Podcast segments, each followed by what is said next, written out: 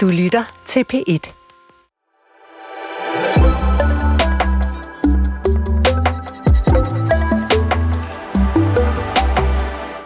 Fremtiden. Engang var det noget med flyvende biler, onde robotter og rummad på tube. Nu kan enmandsdroner være din næste taxa, en velfærdsrobot din gamle mormors mest kærlige sosu, og faktisk kan man allerede i dag sætte tænderne i en ribeye-bøf, der aldrig nogensinde har siddet på en ko. Her på Fremtiden på P et er vi nysgerrige på alt det nye. På alle de opfindelser, tanker og teknologier, der stikker næsen frem i de her år og er en del af vores hverdag. I løbet af den næste time skal vi tale om noget, der ja, ikke er helt ukontroversielt, nemlig fremtidens psykedelika. Prøv at høre her, hvad chatbotten ChatGPT får ud af det, når vi beder den om at skrive et scenarium om, hvilken rolle psykedeliske stoffer får i fremtiden. Selv i år enogtyve treogtyve er behandlingen af psykiske lidelser blevet revolutioneret, takket være brugen af psykedeliske stoffer som medicin. Patienter gennemgår nøje vurderinger for at tilpasse deres behandling. Under terapeutisk overvågning modtager de specifikke psykedeliske doser og arbejder derefter sammen med terapeuter for at integrere deres indre oplevelser og fremme helbredelse.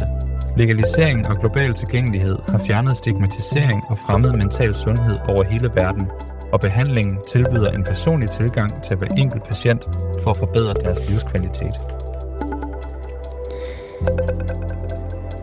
Nå da da, psykedeliske stoffer som medicin, Margit Pedersen, ChatGPT er nogle gange sådan lidt lyserød, og, eller lysegrøn måske, lysegrøn og håbets farve, i sin, øh, i sin udlægning af fremtiden. I det her scenario bliver der jo ikke nævnt noget som helst om, øh, om bivirkninger. Synes du, at ChatGPT mangler at forholde sig til det, når vi taler psykedeliske stoffer? Altså, jeg tænkte egentlig mere, at den sådan ikke talte så meget om, hvordan det... Altså, den nævnte selvfølgelig, at der, der var, det var afstigmatiseret på en, til en vis grad, men, men den nævnte ikke så meget om sådan hverdagsbrug, og hvordan det øh, foregik uden for den medicinske verden. Nej, det var kun medicinsk brug, den var inde på. Ja, ja. Nærmest. Ja. Ja. Hvad er det for en hverdagsbrug, du øh, refererer til? Jamen, jeg følger jo folk, som... uden for kliniske settings, øh, eksperimenterer med forskellige former for øh, psykedelisk selvbehandling, eller psykedelisk selvudvikling, eller psykedelisk, sådan, hvad kan man sige, eksplorativt, mm. øh, bare for at se, hvad der sker, og mm. hvad de kan få ud af det. Mm. Mm. Men vi taler altså den form for stoffer, som giver, ja, som har en psykedelisk virkning. Det er ikke den slags øh, stoffer, som bare gør, at man nå, så blev man lidt mere lidt om hjertet og festede eller dansede lidt ekstra eller sådan. Det er der også. Der er også mange, der leder efter en spændende oplevelse. Mm. Så det er hele spektret. Det er det. Ja. Dea Siggaard Stenbæk, legalisering og global tilgængelighed har fjernet stigmatisering. Tror du, det er realistisk om hundrede år?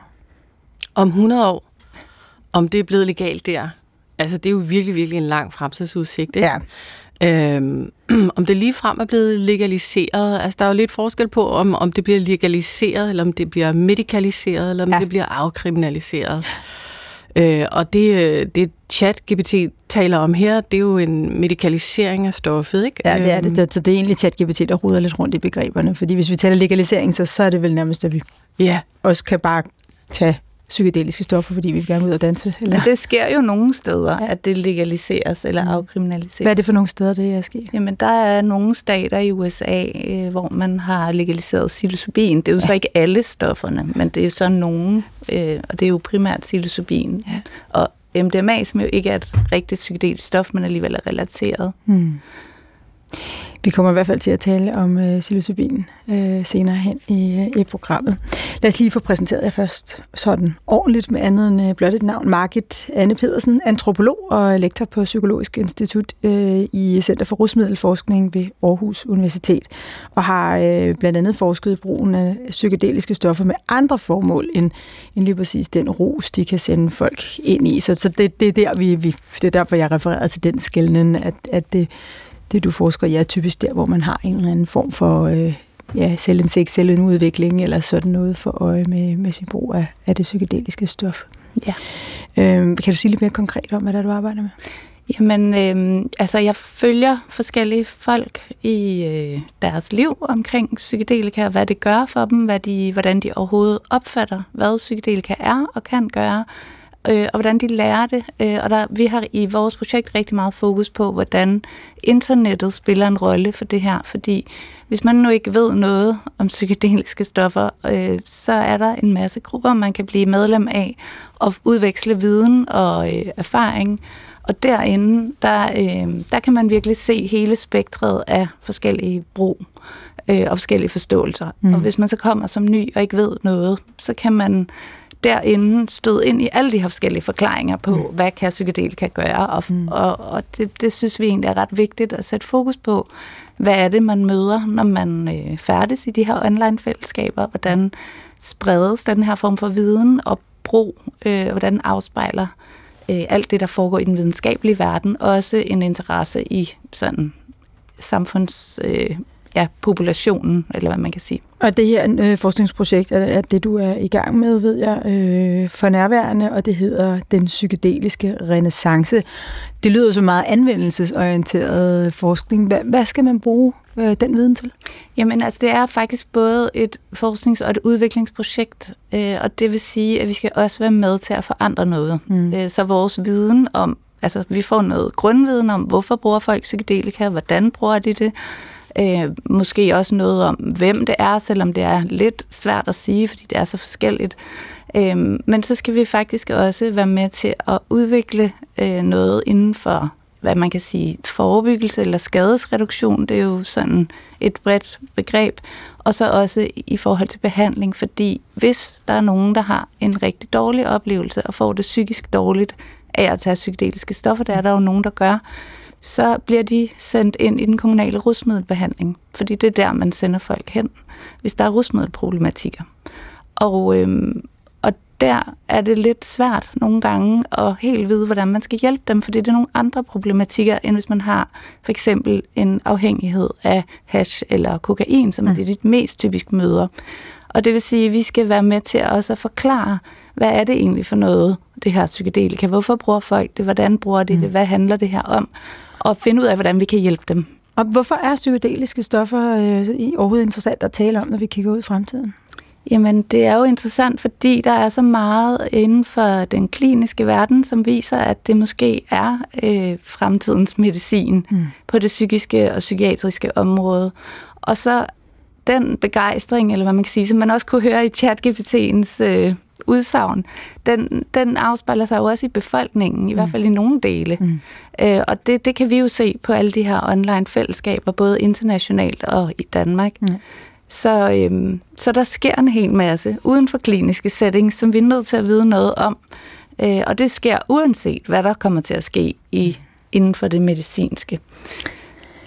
Dea Siggaard Stenbæk, også velkommen til dig selvfølgelig, psykolog og lektor ved Københavns Universitet, forsker på Neurobiologisk Forskningsenhed på Rigshospitalet, og med et tværfagligt forskningsfelt, som øh, faktisk kom bag på mig, er overhovedet eksisteret, det var positivt at finde ud af. Øh, det er et felt, der, der, der strækker sig mellem psykologi, medicin og neuroscience. Ja. Øhm, og jeg ved, at din forskning er med til at udvikle nye behandlinger for øh, psykiske lidelser, lige præcis ved hjælp af psykedeliske stoffer. Øhm, så det er altså den kliniske anvendelse, kan man sige, af psykedeliske stoffer, hvordan man, man, man bruger, øh, bruger dem i, i medicinsk behandling. Hvad er det for nogle, hvad er det typisk for et øh, psykedelisk stof, du arbejder med? Altså, vi arbejder primært med det stof, der hedder psilocybin, som man også kender fra de magiske svampe. Vi bruger mm. selvfølgelig ikke svampe i vores studier, vi bruger stoffer, der er, er produceret af mm. laboratorier. Hvorfor selvfølgelig? Ja, fordi det er noget med, når man laver øh, lægemiddelforsøg, så skal man jo have øh, en masse monitorering indover, og man skal vide, hvad man giver folk, og mm. man skal have testet, at, at der er det i de kapsler, som, som man siger, der er, og så videre. Mm. Så der ligger sådan et, et helt stort administrativt apparat, bag, at vi kan få lov at give de her stoffer. Så vil jeg også lige sige, når du siger, at vi laver klinisk forskning, og det, at det er jo rigtigt, men vi laver også grundforskning. Mm-hmm. Altså, så, så lidt, lidt som Margit siger, vi skal også vide noget sådan helt basalt om de her stoffer. Hvordan ja. er det, de her stoffer virker ja. i vores hjerne? Hvad sker der i blodet, når vi indtager de her stoffer? Hvad sker der psykologisk, når vi indtager de her stoffer? Så man kan sige, at vores forskning går går lidt i begge retninger. Ikke? Ja. Altså, der er både noget grundforskning og noget klinisk forskning. Og det her øh, psilocybin, hvad er det, det har af potentiale? Jamen, det har jo, øh, ser det ud som om, hvis man kigger ud internationalt, skal lige siges, at, det, at det, når, man, når man kigger i medierne, så kunne man jo godt tænke, at der kommer kliniske studier ud, der bliver sprøjtet ud hele tiden flere gange om måneden. Hvis du kigger på psilocybinområdet siden to tusind, så ligger der faktisk for nuværende femten studier. Så det er jo ikke fordi, øh, at der ligger et væld af studier ude mm. internationalt. Mm. Øh, så vi er sådan ligesom i den tidlige fase, men med de studier, der ligger nu, så kan man sige, så har vi nogle, øh, nogle forventninger om, at, øh, at det her kun bliver en lovende behandling. Men det er klart, at vi skal se flere studier, vi skal se større studier, vi skal se replikerede studier. Jeg har et spørgsmål, som jeg vil stille jer, som øh, I ikke behøver at svare på, for det er meget privat. Har I taget psykedeliske stoffer nogle af jer? Har du? Nu peger du på mig. Ja. altså, og det er jo, og det er jo, kan man sige, du, du ligger der ind i en, en særlig diskurs med det spørgsmål der, og ligger der selvfølgelig også ind i nogle interessante spørgsmål for os. Skal man som terapeut egentlig have taget de her stoffer ja. for at kunne være terapeut? Jamen, det er jeg klar over. Øh, og jeg, kan du høre, svare dejligt afledende på dit spørgsmål, ja, fordi det er jo, det er ja, præcis, øh, at øh, på en vis måde synes jeg sådan set ikke, at det er vedkommende i en vis forstand, om jeg som terapeut øh, har taget stofferne eller ej. Det, der mm. er vigtigt, det er, at jeg ved, hvad jeg har med at gøre, mm. og har gjort det mange gange med mange mennesker. Ja, ja, og man kan sige, det er jo lidt det samme fra øh, sådan et antropologisk synspunkt, at man behøver jo ikke at gøre det, som dem, man studerer, gør. Så er der i hvert fald mange ting, vi ikke ville kunne studere her i verden, ikke? Så øh, ja, det, det tror jeg også bare vil være mit svar. Jeg vil gerne melde, at det har jeg aldrig prøvet. Og det behøver man nok heller ikke som journalist. Um, inden vi øh, drømmer os øh, lidt ud i, i fremtiden, øh, og, og, og den måde, som man måske vil, vil kunne bruge øh, de her stoffer, øh, så lad os lige få, få etableret, hvor vi egentlig er kommet til. Øh, Margit Pedersen, øh, nu, vi har været lidt inde på, hvad det er for nogle stoffer. Det er de psykedeliske og de relaterede. Vil du lige prøve at sådan ramse op, hvad det er præcis, du, du kigger på? Altså, jeg synes, der er flest, der taler om psilocybin og ja. L S D. Det er sådan de store, og ayahuasca, som jo indeholder D M T. Der er også mange, der taler om D M T i sådan en mere ren form. Hvad er det? Jamen, det er, jeg ved faktisk ikke, hvordan man skal forklare, hvad det er. Øh, men det er noget, der findes i planter. Øh, så vidt jeg ved, jeg er jo ikke sådan øh, kemisk eller, mm. øh, hvad kan man sige, botanisk øh, uddannet. Men, øh, men det, det, det samme stof findes i ayahuasca, mm. som så er en blanding af nogle planter fra Amazonas. Mm. Øhm. Og hvad er det, hvad er det, det dækker over, når vi siger noget er psykedelisk eller bevidsthedsudvidende? Der er der også nogen, der, der taler om. Hvad, hvad, hvad er det, det gør ved en? Jamen, altså, det er jo sådan et underlig, en underlig kategori, tror jeg, det her psykedeliske, fordi det er sådan blevet også lidt et populært, en populær måde at beskrive det på. Øhm, og jeg ved jo ikke alle de her kategorier, der findes inden for sådan de mere kemiske og, og sådan, ja, rusmiddelrelaterede øh, kategorier, mm. hvis man sådan skal se på det sådan mere øh, fysisk. Men generelt virker det som om, at det folk betegner som psykedeliske stoffer eller M D M A og ketamin og sådan noget, som er sådan relateret, det er, at man kan bruge det til at lære noget, eller man kan bruge det til at, at udforske noget. Altså, det er det der bevidsthedsudvidende, og for nogle hallucinogene, men, men det er jo ikke alle stofferne, der giver hallucinationer. Nej, der er jo nogen, der taler om, at det, så kommer der mange farver, eller vandet er pludselig lilla, eller men det er meget at sanserne bliver påvirket, og vand føles dejligt. Eller, altså, der, der, der, der er mange forskellige udlægninger. I, ja, det er, om, jeg tror, der vil være lige så mange øh, forskellige oplevelser, som der er mennesker, fordi okay. det er faktisk ret forskelligt, hvad folk oplever. Der er selvfølgelig også nogle ting, der går igen. Ja. Øh, men, men det er ikke alle, der ser farver af ja. dem, altså, jeg Hvad har snakket igen? med. Jamen, no, nogle gange noget lidt sådan øh, virkelighedsforvrængende, eller at altså, tid for eksempel øh, er noget helt andet, eller at man ikke kan øh, mærke sin krop, altså at man bliver sådan svævende, eller en del af noget andet. Altså mange af de her ting beskriver folk typisk. Mm. Det er Siggaard Stenbæk. Hvad er det så for nogle øh, sygdomme eller psykiske lidelser, som vi mener, at øh, psykedeliske stoffer øh, kan påvirke? Altså, nu, nu, nu snakker vi jo om en hel masse forskellige stoffer, ikke? Øh, og når vi snakker om psilocybin, L S D, D M T, meskalin, så snakker vi om det, vi kalder klassiske psykedeliske stoffer, og det er primært, kan man sige, dem vi beskæftiger os med.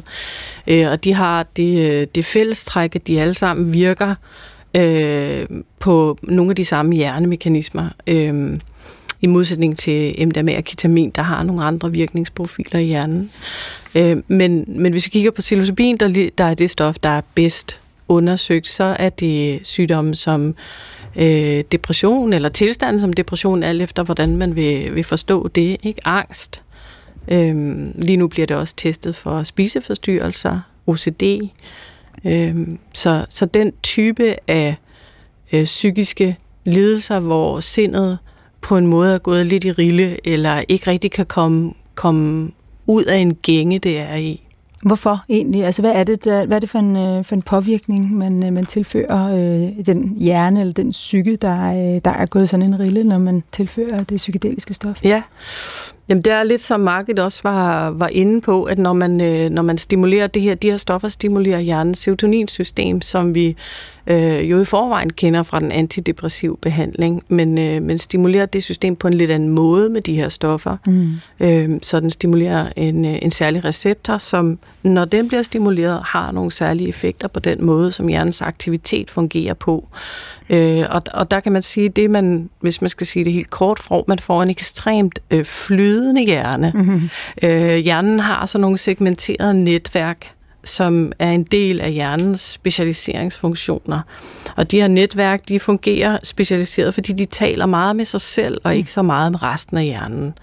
Og når man tager sådan et stof som psilocybin, så sker der simpelthen det, at de her netværk, de stille og roligt opløser sig, og begynder at vende sig ud mod alle de andre netværk i hjernen, og begynder at tale på kryds og tværs. Så du har sådan en helt anden intern kommunikationsprofil i hjernen. Og hvis man så taler med folk, eller tester folk i den tilstand, så kan vi se, at, øh, at nogle af de højere kognitive funktioner, de går ned, men, øh, men samtidig så sker der den her, som Margit siger, udvidelse eller indsnævring af tidsoplevelsen, mm. og, og rigtig særligt så er nogle af de netværk, der varetager vores øh, selvrefererende systemer, altså hvem er jeg, når jeg tænker på mig selv, hvordan forstår jeg så mig selv, min livshistorie, hvad skal jeg i morgen, hvad var det, der skete for mig dengang, tilbage der i tid og så videre. Hele det her øh, selvorienterede system, det er også sådan et netværk i hjernen, som mm. kan opløse sig stille og roligt. Og det vil sige, at man, man kommer ind i sådan en ekstrem flydende tilstand, hvor ens identitet kan øh, opløse sig for nogen, mm. i hvert fald beskrive, at den forsvinder fuldstændig. Og det er klart, at det giver nogle, nogle helt, helt andre oplevelsesmuligheder. Øh, man er også ekstremt hurtigt associerende, så man kan sige, at hjernen glider, den kan skøjte rundt i utrolig mange retninger, ikke? Ja. Øh, og uden tid. Og det er jo så også noget af det, der gør øh, de her tilstande øh, klinisk øh, spændende, men også udfordrende i den forstand, at noget kan gå hurtigt i en god retning, og noget kan gå hurtigt i en dårlig retning. Og en dårlig retning, hvad kan det være? Jamen, det kunne være angst, for eksempel, ja. At man bliver bange. Og der det, skal man, man oplever. Ja. ja. Øh, man, man eller, skal... eller, eller bare det, altså det tror jeg godt, de fleste af os skal sætte os lidt ind i, at hvis ens selv fornemmelse og selvidentitet pludselig stille og roligt begynder at krakelere og fragmentere og opløse sig. Altså bliver mange af os desorienterede lige til at starte med, særligt hvis vi ikke er forberedte på nogle af de her effekter. Ja. Ja. Øhm, og så er det jo også vigtigt at huske på det her med tiden. Det kan jo, det kan jo lyde sådan lidt poetisk, men det har også en meget sådan konkret virkning i den forstand, at når du har det godt, så føles det som en evighed. Du har det godt, du, det, det er ekstasen, ikke? Men når du har det dårligt, så har du heller ikke nogen tidsfornemmelse. Så du ved ikke, jeg har det dårligt nu, men lige om lidt går det over. Mm. Så er det, man kan komme ud og få de her meget voldsomme, nærmest helvedesoplevelser, ikke? Ja, ja. Så, øhm. så det er, det, det, og det skal vi selvfølgelig også tale om, hvad det er, der, ja. der kan være risikoen ved det. Den her tilstand, altså at man opløser de her øh, små bokse af, af hjernen, er inddelt i, hvis jeg må kalde den sådan lidt populistisk. Tager man så den med sig, når man er færdig med at være på det psykedeliske stof? Altså det er noget af det, jo, vi er i gang med at undersøge lige for øjeblikket, fordi det er noget, det vi ikke ved så meget om. Vi har været meget fascineret af den der akutte oplevelse, mm. sådan er det, der sker der. Vi ved lidt mindre om, hvad sker der egentlig på sigt. Mm. umiddelbart tyder det på, at der kan være nogle, nogle langvarige mindre ændringer, men umiddelbart egentlig, at hjernen falder meget godt tilbage i sin gamle gæng, og så er spørgsmålet, hvad er det så, der giver de her langvarige ændringer? Er det nogle ændringer i vores hjerneaktivitet, som vi ikke har opdaget nu, eller er det en form for læringsproces, så man, man, man, så at sige, man åbner for en læringsproces, personen sig selv er nødt til at tage videre, mm. og dermed bliver selvfølgelig også psykoterapien eller andre former for støtte øh, vigtig.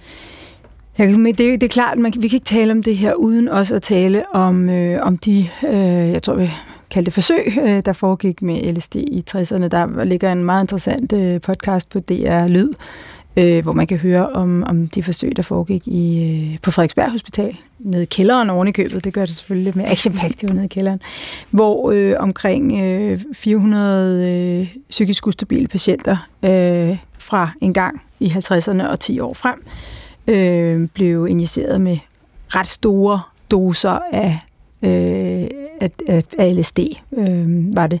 Og så fik de meget voldsomme hallucinationer, og det, det lå de så gennemlevet helt alene, og det havde øh, ikke specielt gode konsekvenser for en hel del af dem. Hvad, hvad, altså, hvordan gør man i dag? For sådan der er jeg jo klar over, det kunne man jo ikke drømme om at gøre i dag, men hvad, hvad gør I egentlig?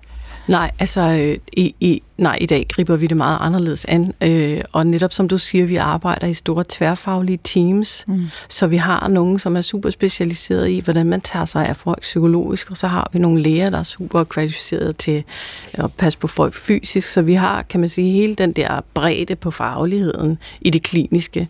Øh, vi forbereder folk, vi mødes med folk inden, så vi har forberedende sessioner, øh, som selvfølgelig både handler om, hvem er det menneske, det handler handler om, at vi bliver fortrolige med hinanden, og der er en tillid. Og så handler det selvfølgelig også om at forberede folk på nogle af de her effekter, måske også lave nogle oplevelsesbaserede øvelser, så folk kan få en, en, en, lille, en lille forsmag, så de føler sig forberedte. Så støtter vi folk meget grundigt under den akutte øh, session. Ja. Og h- hvem er de? Dem, der melder sig til forsøgene. Mm. Jamen, det er jo lidt, det er jo lidt forskelligt alt efter, hvad det er for nogle forsøg. Så når vi putter folk i scanneren for eksempel, og scanner dem mange gange, så er det typisk sunde og raske forsøgspersoner. Hvis det er kliniske studier, så er det i hvert fald lige nu sådan, at det er diagnosen, der ligesom afgør, hvad det er for en population, ja. Vi kigger på. Og hvor, hvor finder det sted hen? Altså, er det inde, er det inde på Rigshospitalet på en eller anden afdeling med de farver, der nu er på væggene derinde, og sådan en hospitalsgang, som vi kender det? Nej, altså jeg, ja, vi har faktisk to steder. Vi har en, øh, vi har en, en klinik på Rigshospitalet på Neurobiologisk Forskningsenhed, og så har jeg nu en, øh, en øh, klinik over på Københavns Universitet, og de her rum er jo særindrettede, kan man sige, så de ligner mere noget, der måske kunne minde om en, øh, en hyggelig stue med et rigtig godt lydanlæg, fordi noget af det, vi bruger særligt til at støtte folk under de akutte effekter af stoffet, det er musik, mm. og det er særligt tilrettelagt musik. Og er, de, er det en og en? Eller sidder vi, de flere sammen? Eller hvordan foregår det? Vi administrerer det kun til, til enkelte individer, ja. Som det er lige nu. Ja. Øh, men vi er altid flere. Ja. Så vi er altid to i rummet ja. Sammen med den, der får stoffet. Ja. Hvad oplever de så? Ja, det kan være, øh, ligesom Margit siger, de oplevelser er altså lige så personlige og individuelle, som, øh, som de er mennesker. Mm. Men det er klart, de har nogle, nogle fællestræk i den måde, det temporalt udfolder sig på. Så de her oplevelser, de har et temporalt forløb. Øh, meget ofte, når man snakker om de her oplevelser, så snakker man jo i sådan en, en singulær form, som om det var én oplevelse, men det er jo noget, der strækker sig over seks til otte timer. Ej. Så der er flere forskellige faser under de her typer af oplevelser, og det er også noget af det, vi er i gang med at kigge på, det er de der separate. Vi har i hvert fald identificeret tre overordnede faser i, i oplevelsen, og så vil vi gerne forstå lidt mere. Hvad er det for nogle faser? Jamen, det er fasen, når stoffet går på, så det kalder vi onset. Fasen, og på et eller andet tidspunkt, det er lidt ligesom en flyver, der letter. Der kan godt være sådan lidt turbulens der i starten, når man skal op, men når man har fundet sin flyvehøjde eller sin maksimale stofeffekt, så, så ligger man deroppe øh, og har det, vi kalder peak-fasen. Ja. Øh, og der bliver man typisk stille og rolig, fortrolig med stoffets effekter og dykker meget ind i sig selv, så det er typisk en fase, hvor vi ikke har så meget kontakt med folk. Vi passer på dem, sørger ja. for, at de får noget at drikke, og der er god luft i rummet, og altså vi varetager dem, ja. mens de er i den der peak-fase. Så der foregår ikke så meget samtale øh, på nej, det tidspunkt? Nej, det, det er der, hvor stofeffekterne virkelig er maksimale. Mm. Ikke? Og så på Hvordan kan I så vide, hvad der foregår, hvis I ikke taler så meget med dem? Jamen det er så det. Det, det gør man jo så typisk i de fleste studier efterfølgende. Ah. Fordi på et tidspunkt vender det, og så begynder effekterne at, at dale, og så vil folk typisk begynde at vende sig lidt ud af igen, og have brug for noget kontakt, have brug for måske at dele, hvad der er foregået, og så hjælper man dem lidt tilbage igen. I de fleste studier, så har man først, når alle effekterne er slut der seks til otte timer efter, spurgt folk, hvordan var din oplevelse så? Som om det ligesom var, var én ting. Ikke? Øh, og der, der er det i hvert fald en, en del af mine kerneinteresser ligesom at finde ud af, fordi det er også klinisk relevant for os som, som terapeuter at vide noget om. Netop at få spurgt systematisk ind til de forskellige faser og få et stort, rigt, kvalitativt datamateriale, så vi kan prøve at kigge på, hvordan er det, det ser ud. Mm. Fordi lige nu, så, så kender vi det mest ligesom som en oplevelse. Ikke? Ja. Hvordan har de det bagefter? Jamen, en af, en af vores forsøgspersoner sagde det meget godt, jeg har det, som om jeg lige har været på Roskilde Festival. Altså, de, de er trætte. Det er en, meget, det er en stor, og, og altså, for dem kan det have været en evighed. Så, så det er store, intense øh, oplevelser over, over lang tid. Ja. Margit Pedersen, hvordan, øh, hvordan er det det her, altså en oplevelse som, som, som det, vi, øh, vi hører beskrevet her, hvordan, hvordan det, det kan hjælpe med, med selvudvikling? Jamen altså det, som folk gør i deres øh, hverdag, er jo lidt, det minder jo lidt om det, du beskriver det her, men det er jo alligevel ret anderledes, fordi de gør det på nogle altså meget forskellige artede måder, med nogle forskellige stoffer, nogle blander stoffer, nogle gør det med en terapeut, nogle gør det med deres venner, nogle gør det helt alene, det er ret altså, forskelligt. Så, øhm, så jeg vil sige, der er også virkelig mange årsager til, at folk gør det, øh, men meget af det, synes jeg, som du nævner det, og det er jo meget af det, som folk også taler om, angst og depression og alle de her forskellige ting, som, som er udfordrende og svære i hverdagen. Mm. Og for nogen er det måske, at de har øh, diagnoser og har været i kontakt med sundhedssystemet, men for mange er det også, fordi de ikke har lyst til at være i kontakt med sundhedssystemet, eller fordi de måske ikke har det helt dårligt nok til, at der er nogen, der ligesom kan genkende, at de har brug for hjælp. Så de er sådan i en, måske en mellemkategori af, mm. de er ikke rigtig dårlige, men de heller ikke har det ikke helt godt. Mm. Øhm, og så finder de de her alternative løsninger. Og så er der jo også mange, der bare har lyst til sådan at udvikle sig selv, forstå noget om, hvem er de, eller hvem kunne de være, eller hvordan har deres barndom været, eller hvordan kan de ændre på nogle relationer, de gerne vil ændre på. Sådan nogle ting, som ikke er decideret, hvad kan man sige, sygdomstilstand eller diagnoser, men som er sådan hverdagslivsudfordringer.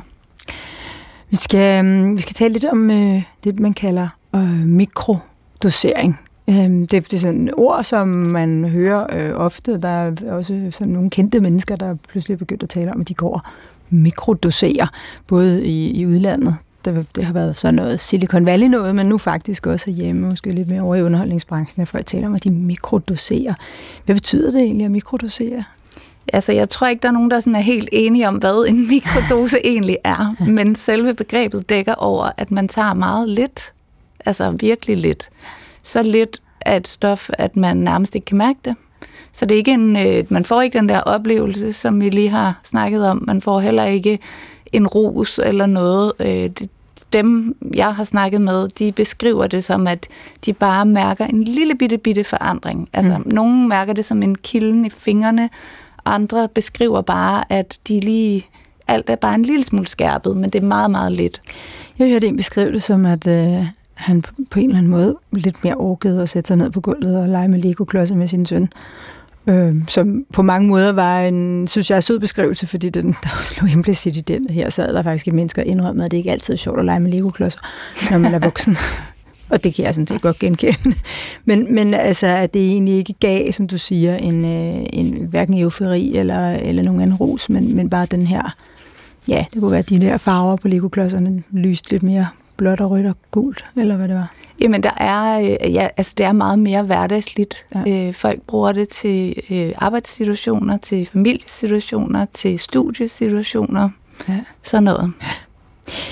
Vi har talt med en, som øh, sådan set har, har prøvet at mikrodosere. Han hedder Simon Clausen og, øh, og var sidste år i sådan et øh, tre måneders øh, mikrodoseringsforløb. Øh, og øh, her fortæller han, hvorfor han gerne ville prøve det. Prøv at høre. Jamen, øh, det vil jeg gerne, fordi jeg synes, jeg har øh, forsøgt nærmest alt andet. Øh, jeg har øh, udsat for overgreb i, øh, i barndommen, og det har givet mig en masse sådan senfølger igennem livet og ja, en masse... Øh, en masse udfordringer, og, øh, og når man møder udfordringer i sit liv i Danmark, så bliver man som regel sendt til en psykolog eller til en læge og prøver at finde ud af, hvad fanden er der galt. Og, og jamen, det er jo faktisk også en psykolog, som anbefalede at få noget antidepressivt. Og, øh, og det kom jeg så også på. Men det eneste, jeg gjorde, det var bare egentlig at, hvad skal man sige, rendere mig sådan neutral, altså flad i det. Sådan at der var ikke noget, der var, der var ikke noget, der var helt skidt, men der var heller ikke noget, der var helt godt. Øh, og det kan man sige, det kan man, det kan man leve i en del over, indtil man ligesom får nok af at, at leve som en zombie. Så derfor smider jeg det hele ud igen og tænkte, der må være, der må være andre veje. Og så øh, på det tidspunkt, øh, så begynder Simon Clausen så at søge på internettet øh, efter alternative behandlinger for depression og falder så over mikrodosering øh, og bliver inspireret øh, og, og får lyst til at prøve det selv. Og, og her fortæller han så om, hvordan øh, det gik. Jeg har hele tiden været bevidst om, at at, at rode med psyken, det skal man ikke, det skal man ikke gøre på egen hånd.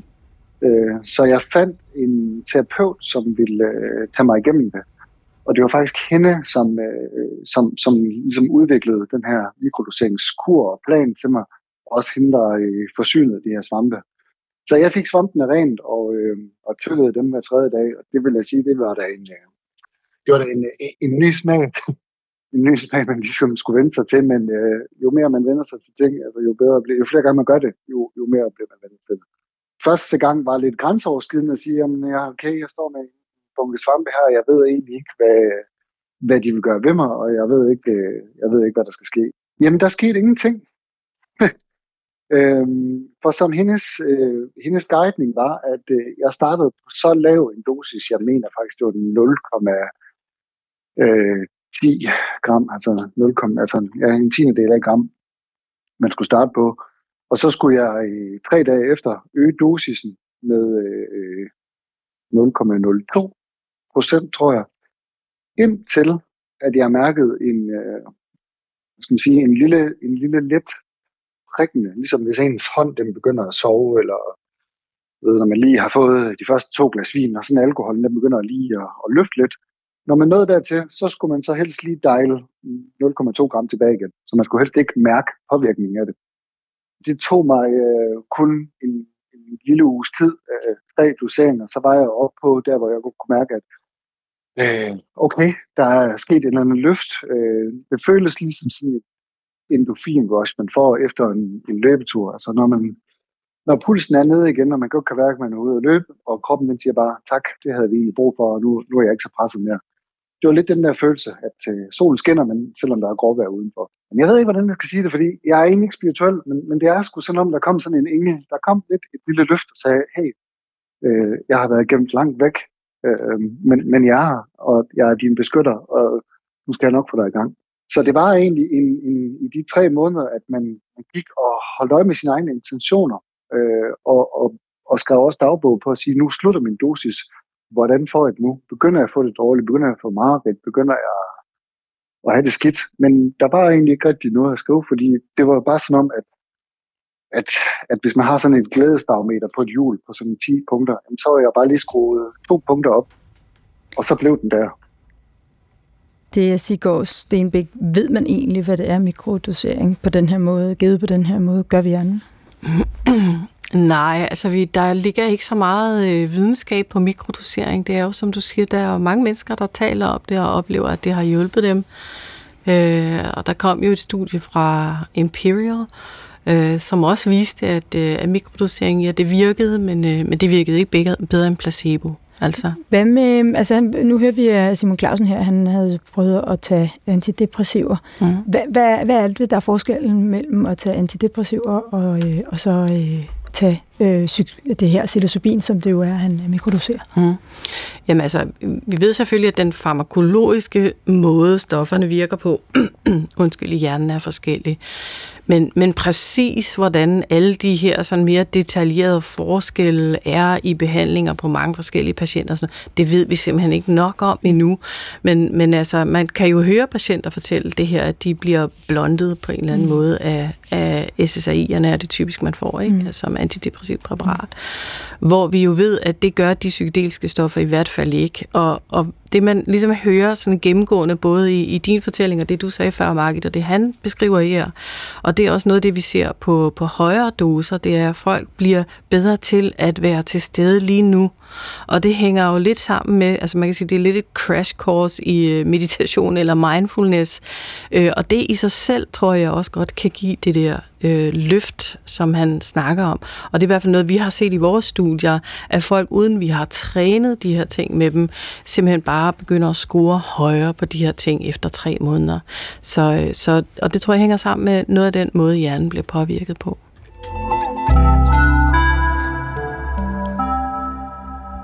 I Fremtiden på P et i dag taler vi om fremtidens psykedelika, øh, og i særdeleshed om øh, den mere, kan man sige, sundhedsfaglige eller medicinske anvendelse af psykedelika. Mine gæster er Margit Pedersen, lektor på Psykologisk Institut øh, i Center for Rusmiddelforskning ved Aarhus Universitet, og Dea Siggaard Stenbæk, psykolog og forsker på Neurobiologisk Forskningsenhed på Rigshospitalet. Nu skal vi kigge lidt frem i tid. Vi begynder med lige at forholde os lidt, lidt konkret til det, som ChatGPT forestillede sig var, var fremtiden for, for, for psykedelika. Jeg stiller jer tre spørgsmål, som er udsagn fra, fra det scenarie, om ChatGPT havde skrevet til os. Og så siger I ja eller nej, om I tror, at det her det vil være en realitet om hundrede år. Øhm, psykedeliske stoffer er anerkendt som medicin. Ja eller nej, Margit Pedersen? Ja. Yeah. Under terapeutisk overvågning modtager de, altså patienter, øh, specifikke psykedeliske doser og arbejder derefter sammen med terapeuter for at integrere deres indre oplevelser og fremme helbredelse. Det er ja eller nej? Ja. Legalisering og global tilgængelighed har fjernet stigmatisering og fremmet mental sundhed over hele verden. Ja eller nej, Margit Pedersen? Uh, den er lidt svær. ja, ja, den er svær. Øh, det, det, det er sikkert rykket. Det har sikkert rykket sig. Ja. Hvordan det er nu. Ja. Øh, men lige præcis, hvor det lander, det er Nej. faktisk lidt umuligt at sige. Det er klart. Øh, lad os lige hoppe øh, endnu, øh, altså hoppe nogle år frem i forhold til nu. Nu, øh, nu har vi forholdt os til ChatGPT's øh, hundrede års perspektiv. Det kan være, at vi kan præcisere det lidt, lidt senere. Vi plejer lige at give den en, en ny opgave, sådan, så vi måske kan få et lidt mere realistisk fremtidsscenarium. Men nu så hopper vi bare nogle, øh, nogle få år frem i forhold til, hvor vi er i dag. Hvad tror du, øh, Margit Pedersen, bliver det næste store skridt inden for forskningen i psykedeliske stoffer? Jamen altså, der, det er jo det her med at få den viden, der er øh, inden for øh, alt behandlingsforskningen. Altså det er jo ret afgørende, om man i de kliniske studier finder ud af, at det kan bruges, og hvordan det kan bruges, mm. øh, i hvilke doser, hvilke diagnoser osv. Mm. Det er jo, det er jo en del af det. Og så er der jo selvfølgelig også, altså mange af dem, jeg snakker med og følger i min forskning, er jo lidt bekymret for, at det kun handler om det medicinske. Altså, der er ret mange, som synes, at det spirituelle er mindst lige så vigtigt, hvis mm. ikke vigtigere. Mm. Øh, og hvordan, kan de to ting ikke eksistere ved siden af hinanden? Jo, det skulle det jo kunne, men spørgsmålet er, om det sker, eller hvordan det sker, og hvad det lige... Altså, jeg kan i hvert fald høre, at mange af dem, jeg har interviewet, er lidt, føler, at det er meget af det medicinske, der sådan mm. dominerer. Mm. Øhm, og det er det jo også måske på nuværende tidspunkt i de studier, der foregår. Det er Siggaard Stenbæk. Er vi i gang med at, at, at trække de psykedeliske stoffer ind i, i altså, ja, en, en medicineringsanvendelse, altså, så det er derinde, de hører til? Altså, det er jo i hvert fald det ryg, der sker for øjeblikket. Ikke? Hvor langt altså, er vi fra ligesom, rigtigt, og hvad kalder du det, medicalisere det? Øhm, jamen, det vil afhænge lidt, tror jeg, af de, af de næste studier, så vil det afhænge af dialogen, altså mellem øh, nationale lægemiddelstyrelser mm. og den europæiske lægemiddelstyrelse, E M A, og, og, og selvfølgelig politikerne. Altså, fordi det er jo beslutninger, det er beslutninger på mange niveauer, der skal, skal samkoordinere. Hvis man nu, man kan sige, hvis vi får medicaliseret det, så vil det være, altså, så vil det være forbeholdt nogen, der får det ordineret af en læge. Mm. Hvis nu der er nogen, som kunne tænke sig at anvendt i selvudviklingsøje med, eller i en, en eller anden form for, for, for åndelig øh, udvikling. Øhm, hvad skal der så til, for at man kan komme til det, tror du, Margit Pedersen? Jamen, det er jo svært. Altså, i nogle lande er det jo faktisk en, en lovlig praksis, fordi at der har været en øh, oprindelig kultur, som har gjort det her. Øh, det er der i dele af Afrika, Sydamerika, mm. Asien mm. så videre. Øh, så der er det jo faktisk, altså sådan noget som ayahuasca er jo lovligt. Det er ikke alle, der måske anerkender det på lige fod med andet medicin, men det er i hvert fald en, en kulturel praksis, som er tilladt og til, vis, til en vis grad accepteret. Mm. Mm. Der er jo også øh, nogle ting, der foregår i Holland og i Portugal, som jo også har nogle andre øh, lovgivninger og regler på det her område, øh, hvor altså, man kan få øh, psykedeliske sessions, for eksempel mm. med trøfler i Holland, som ikke er ulovlige, selvom de indeholder det samme, som svampene gør. Mm. Så, så der er nogle steder i verden, hvor vi kan se, at det foregår, eller kan foregå. Om det lige kommer til at ske her, det er svært at sige. Det er Siggaard Stenbæk. Tror, ser du, at de her psykedeliske stoffer kan have potentialet til for nogle sygdoms vedkommende, og, og simpelthen udkonkurrere de, de traditionelle psykofarmaka? Nej, jeg tror ikke, man skal tænke på det sådan helt på den måde som en konkurrence mere. Noget mere, man måske kan få ramt et lidt bredere spektrum. Altså, vi ved jo, at der er folk, der ikke har gavn af de mere traditionelle antidepressiver, mm. som mm. måske kunne have gavn af en psykedelisk behandling, og omvendt er jeg sikker på, øh, at der også er nogen, som ikke vil bryde sig om den psykedeliske behandling, eller vil være egnet til den. Ja.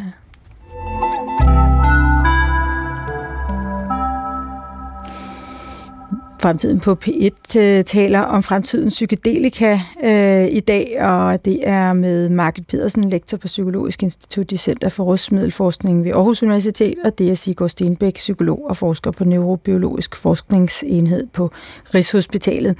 Nu skal vi have gjort øh, ChatGPT's fremtidsscenarium lidt mere... Øh, yeah. Lidt mere sprødt, synes jeg. Jeg synes, den, der er næsten alle de ting, den udsagde, der sagde, åh ja, som om det ville nok ske før, der var gået hundrede år. Lad os prøve at tale om, hvad vi skal føde ind i ChatGPT, for at vi får et realistisk scenarium, eller et scenarium, som I, I synes lyder mere ja, sandfærdigt. Hvad mangler vi, eller hvad skal vi putte ind i den? Det kan være nøgleord, det kan være sætninger, det kan være begreber. Ja, det er et godt spørgsmål, altså, fordi den, den, var så, den var så bred, man kan sige, den, den, den behandler stoffet som et medicin, og vi vil ja. selvfølgelig gerne vide noget om, altså hvem er det så, der kan blive certificeret øh, til at udskrive den her medicin, altså forestiller vi os, at man kan gå ned til sin praktiserende læge, og så får man udskrevet ja. den her medicin, eller er det særligt øh, uddannede psykiater i specialklinikker, eller altså hvad er det præcis for en, øh, en gruppe af folk, øh, der vi kunne kunne udskrive mm. den her medicin. Mm. Og så kan man sige, at nu var den inde på, at det skulle gives i en terapeutisk ramme, og det er jo også sådan, den, den sådan almene beskrivelse af behandlingen er. Ikke? Men, øh, men virkeligheden er jo, at der er mange holdninger til det her.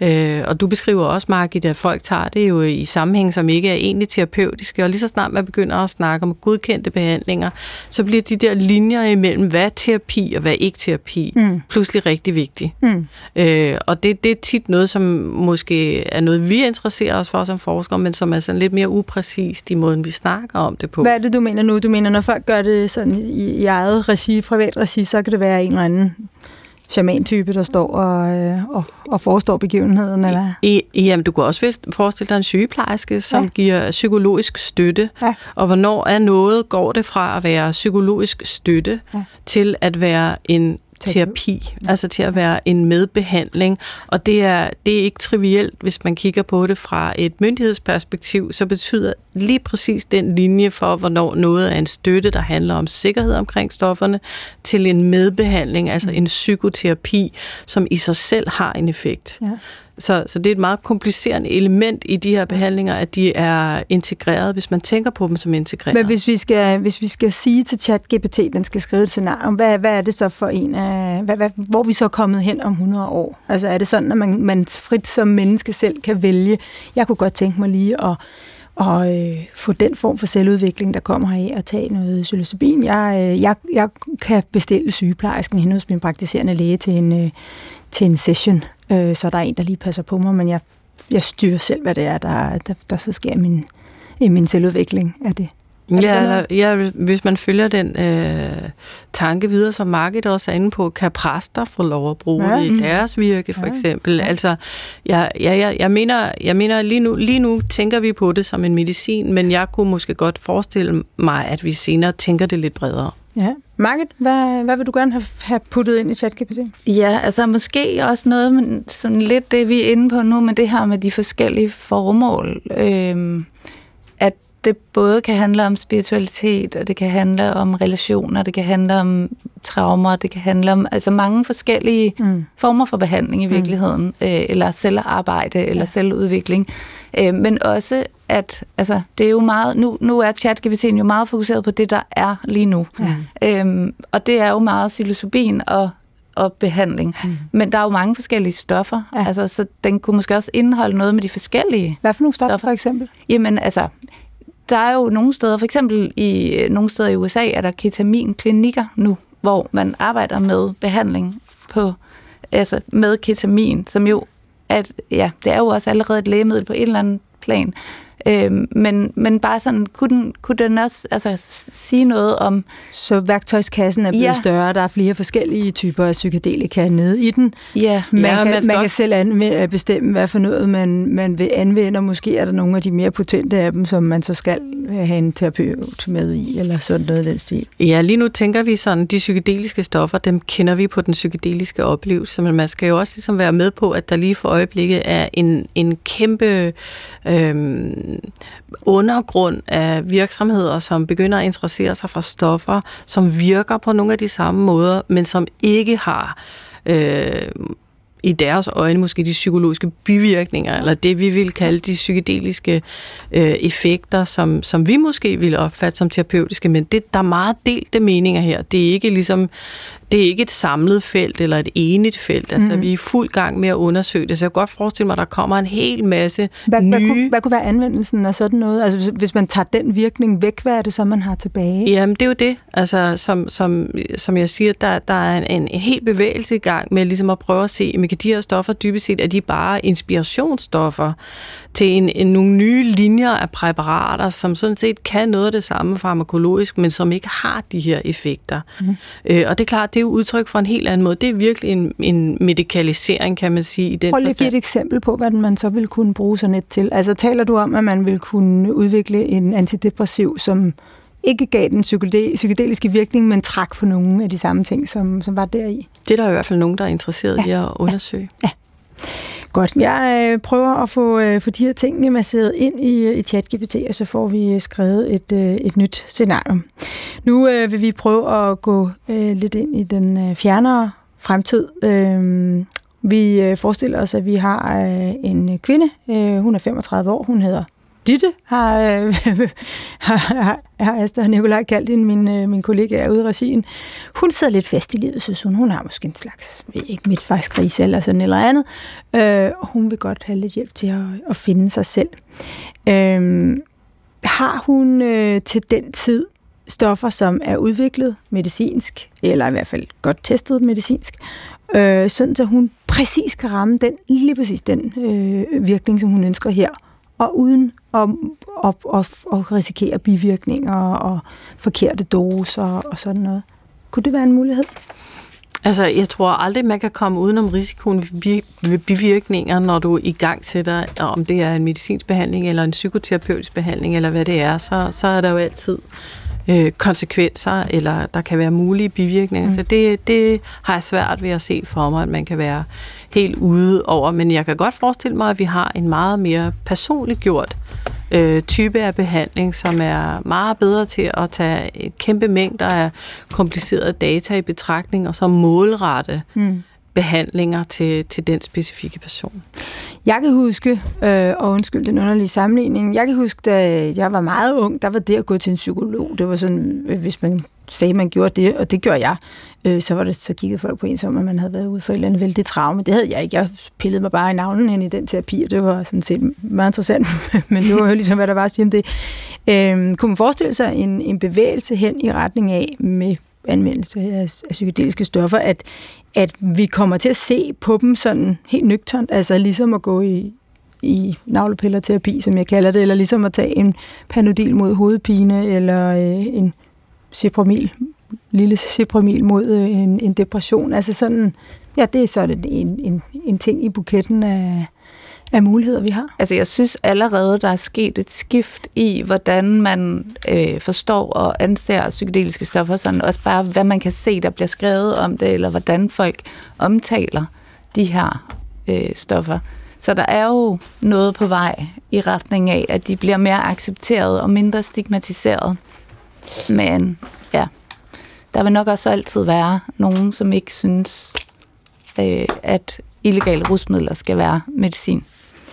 Nu sætter jeg brillen på næsen, for nu vil jeg læse ChatGPT's nye øh, scenarium. Kommer her. I år enogtyve treogtyve har brugen af psykedeliske stoffer gennemgået en bemærkelsesværdig udvikling, der har ført til en bred accept og integration i samfundet. Adgangen til disse stoffer er nu reguleret som medicin på linje med andre receptpligtige lægemidler for at sikre sikkerhed og effektivitet. På det medicinske område anvendes psykedelika som psilocybin og L S D aktivt til behandling af en række mentale sundhedsproblemer. Læger administrerer disse stoffer som en del af omfattende terapiforløb for at hjælpe patienter med at takle depression, angst, P T S D og endda kroniske smerter. Denne tilgang har vist sig at være yderst effektiv og transformativ for mange. Samtidig har religiøse og spirituelle samfund også fået mulighed for at bruge traditionelle psykedeliske planter som ayahuasca og peyote i, ceremoni- i ceremonielle sammenhænge. Dette har ført til dybere spirituelle oplevelser og en øget forståelse for eksistentielle spørgsmål blandt de troende. Psykedeliske stoffer spiller også en afgørende rolle i traumebehandling. Terapeuter bruger M D M A-assisteret terapi til at hjælpe patienter med at bearbejde deres traumatiske minder og lindre de tilknyttede symptomer. Resultaterne har været bemærkelsesværdige, og det har åbnet døren for en mere effektiv tilgang til traumebehandling. I det akademiske miljø er psykedelisk forskning blevet prioriteret, og universiteter tilbyder uddannelser inden for feltet. Hmm, den er da blevet mere nuanceret, må man sige. Mere nuanceret. Ja. Hvad ja. synes I om den? Jamen, jeg kan meget godt lide egentlig, at altså, øh, jeg, jeg tænker jo også, at noget af det, der fascinerer os, det er, en ting er, at det er de psykedeliske stoffer i den her sammenhæng, der giver den her ændrede bevidsthedstilstand. Men den ændrede bevidsthedstilstand i sig selv, kan man jo komme til altså øh, ved, ved flere forskellige typer af midler. Mm. Øh, og på en eller anden måde, så er det sådan min personlige øh, refleksion over det, at vi har fået et samfund, som, som, har, som kører meget i en særlig type af bevidsthedsform. Det er sådan en meget formålsrettet, enorm eksekutiv øh, bevidsthedsform, øh, vi, øh, vi har indrettet, som også kan give noget pres og kan give noget stress. Så jeg tror, øh, jeg kan meget godt lide den der tanke med, at vi som samfund og som mennesker øh, får, nogle, øh, får genopdaget nogle forskellige typer af praksiser for ændret bevidsthedstilstand. Og det er jo, det er jo et interessant input, fordi nu, nu er vi jo derhen, at vi taler om, hvad det er for, hvordan livet indimellem udviklingen af forskellige ja, substanser og gadgets, som vi ellers har, også udvikler sig. Og det kan jo godt være, der kommer en modtrend på, på den her meget effektive og, og målrettede tilgang til, til, til, til, til alt, hvad vi gør i livet. Det er jo meget det, vi ser inden for, altså, i de interviews, vi laver på mit projekt, at der er nogen, der simpelthen reagerer mod alt det her med, at vi skal kunne så meget, og vi skal være så meget, og vi skal løbe så stærkt, øh, og at det hele handler om at sådan passe ind. At der er altså nogen, der har brug for noget andet, og det er jo på en måde, ja, meget, altså det er lidt en samfundskritik, der mm. ligger i nogle af de psykedeliske mm. miljøer. Mm. Øhm, ikke alle, men, men den er til stede. Men vi har jo også en, en trivselskrise, som jo er til at tage at føle på, og den er jo ikke, den er, det er jo ikke kun en alternativ verden, eller religiøse samfund, eller sådan noget, der kan se den. Det, det kan alle se, fordi vi har alt for mange mennesker i, i vores vestlige samfund, i bred forstand, som lider af af traumer af forskellige arter, af depressioner og af angst og så videre, også, også børn, ikke? At, at, at det her muligvis en, øh, en antidote til det? Altså, det, kunne, det er i hvert fald, jeg synes i hvert fald, man bliver klar over, at der er noget i vores sundhedssystem, som ikke kan fange alt det, der foregår. Og mm. det er jo, altså det er psykedeliske stoffer og den brug, der er lige nu med mm. til at altså, få øjnene op for, kan man sige. Mm. Øhm, ja, om det er ligefrem, at det, der gør, at vi kommer til at ændre, det ved jeg ikke. Der er sikkert mange ting, øh, men det er jo måske en af tingene. Margit Pedersen, hvad syntes du om det nye scenarium fra ChatGPT? Jamen, jeg kunne godt lide, at den var sådan lidt mere differentieret. Mm. Altså, den indeholdt nogle af de her forskellige måder, man mm. kan forstå og bruge mm. stofferne på. Mm. Øhm, der var ikke så meget om sådan det mere, øh, hvad kan man sige, ja... afkriminalisering, legalisering, medikalisering, altså de der mere sådan, øh, samfundsprocesser, der mm. kan ske omkring det, men, men den kan jo ikke tage alt med. Altså, så jeg synes egentlig, den var, den var helt klart bedre end den første. Den gav bedre mening. Vi har faktisk ikke talt så forfærdeligt meget om øh, advarsler og bivirkninger og don't do this at home kids og, øh, og alt den slags ting. Er der noget, I synes, vi trænger til at tilføje, hvad det angår? Nu startede jeg programmet med at sige, at det var ikke ukontroversielt, det vi skulle tale om i dag. Er der en eller anden lille disclaimer, som man kalder det på nydansk, vi skal komme med her? Ja, altså, man kan sige, at der er jo ikke rigtig nogen, der gider at høre på en masse virkelig løftede pegefingre, vel? Men, øh, men, men det er klart, det er jo vigtigt at sige, at stofferne er ulovlige, så det er lige så snart man, man beskæftiger sig med dem, så er man på et område, der er ulovligt, og det i sig selv, som kontekst, øh, ligger selvfølgelig, kan ligge et pres på nogle af de her øh, oplevelser, og, og man kan sige, at det, der er vigtigt, det er sådan set, at man er godt støttet, godt forberedt, øh, igennem, særligt selvfølgelig, hvis man møder noget, som er ængstende, eller hvor man bliver angst. Der er også mennesker, der tager de her stoffer og bare synes, det er en sjov og fed mm. oplevelse. Ja. Er der noget, du synes, vi, vi trænger til lige at tilføje? Market altså det er i hvert fald, man skal i hvert fald være bevidst om, hvad man gør, hvis mm. man gør det. Altså det er en, for mange en, mm. en stor og voldsom oplevelse. Mm. Og det kan godt være godt for dem øh, i nogle situationer, men man skal i hvert fald lige vide, hvad man går ind til. Og det tror jeg er noget af det, vi ser, som er... er det? Ja. Er det godt for vores samfund, hvis vi får mere anvendelse af de her stoffer i forskellige sammenhæng? Ja, hvis vi, hvis vi kan gøre det på en klog måde. Ja, det vil jeg være enig i. Så kort kunne det siges. Du har lyttet til Fremtiden på P et, som i dag har handlet om fremtidens psykedelika øh, og fremtidens mere sundhedsfaglige brug af dem primært. Mine gæster er, har været Margit Pedersen, lektor på Psykologisk Institut i Center for Rusmiddelforskning ved Aarhus Universitet, og Dea Siggaard Stenbæk, psykolog og forsker på Neurobiologisk Forskningsenhed på Rigshospitalet. Tak fordi I var med begge to.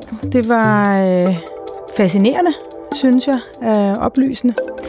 Du har lyttet øh, til Fremtiden på P et, som sagt. Programmet var tilrettelagt af Nikolaj Dupont og Astrid Åholm, produceret af Beam Audio Agency. Jeg hedder Mette Valsted-Vestergaard. På genhør.